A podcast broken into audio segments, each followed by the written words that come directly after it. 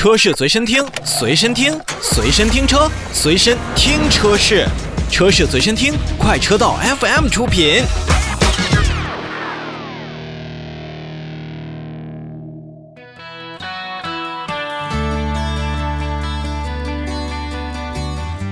说完了赛事，咱们再说说国内品牌在做技术，尤其是在整个的自动驾驶领域的一些进展。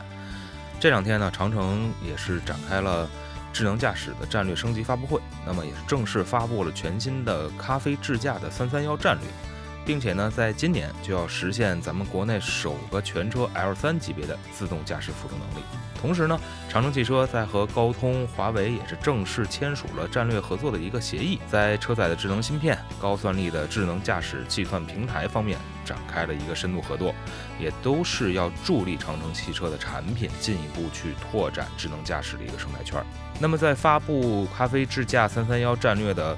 这个意义上呢，就是要用三年的时间实现用户规模行业第一、用户评价最好和。场景覆盖最多的三个领先 L 三级别的自动驾驶能力来说呢，首个配备激光雷达的自动驾驶具有 NOH，也就是高速自动领航辅助驾驶的能力，也都是要在长城汽车上进行实现。咖啡之下搭载首款真正能够量产的车规级的高性能全固态激光雷达，它是采用了业界最前沿的 Flash 的一个技术方案，实现零点零五度角的分辨率。可以识别一百三十米范围内的一个安全隐患，性能呢是目前现在普通无人车机激光雷达的一个五倍，而且根据长城汽车官方表示呢，首款车型也将放在魏品牌的车型身上，之后呢会全面的覆盖。长城汽车的所有产品系列，刚才也提到了，就是跟高通以及咱们大家更加熟悉的华为来进行合作。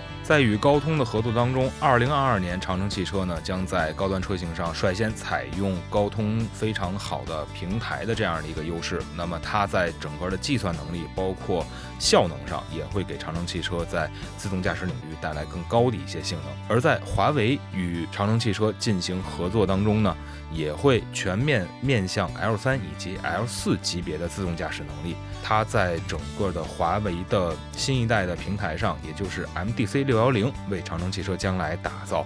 行业领先的车规级的一个汽车大脑。所以这一次长城与高通、华为的强强联合，不仅是实现了不同领域的一个大规模合作，也是更加的成功拓展了智能驾驶的生态产业链。是为长城汽车自己推进全球化的进程打下了一个比较好的基础。所以，我们现在看来，L 三级别的自动驾驶能力虽然听起来还是离我们比较远，